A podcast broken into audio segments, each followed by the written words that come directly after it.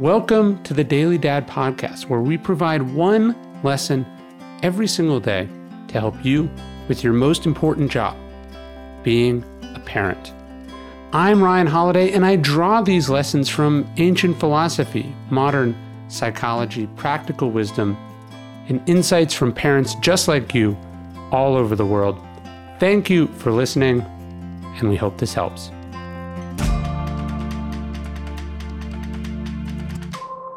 I was very excited when this came in the mail, not just as an investor, but as a fan of Magic Spoon cereal, which I have eaten so many boxes of over the years. They just rolled out these new cereal bars, uh, which you can check out. And there's a cookies and cream one. And, and when I got them, the first thing, not only did I eat one and my kids eat one, but then we had to save some for my father in law, who also loves Magic Spoon you know, when you were a kid, you loved eating sugary cereal and you knew it probably wasn't good for you when it was called something like Cookie Crisp or it had a picture of your favorite candy bar on it.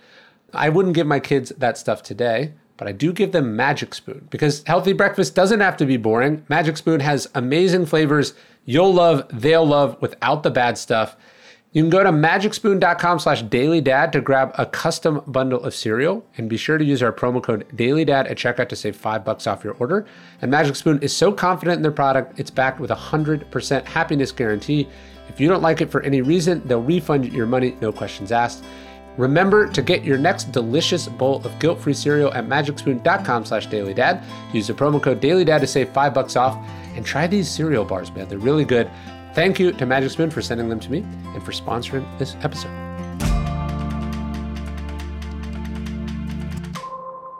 They do most of it. When the comedian Pete Holmes heard that Mitch Hurwitz, the creator of Arrested Development, had two daughters who were both in their 20s, he congratulated him. You did it, he said, acknowledging that his friend had made it through the gauntlet, successfully raising two daughters to adulthood. But Hurwitz refused to take the compliment. You know, they did most of it, he joked. Which is true. As we've said before, while being a parent is incredibly important, we're not nearly as important as we think we are. Our kids are doing most of the work. And as hard as our job is, they have it way harder.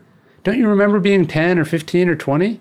You don't remember one, probably because you were so busy literally developing a brain. So, yes, it's amazing to see what they've become and what they've done.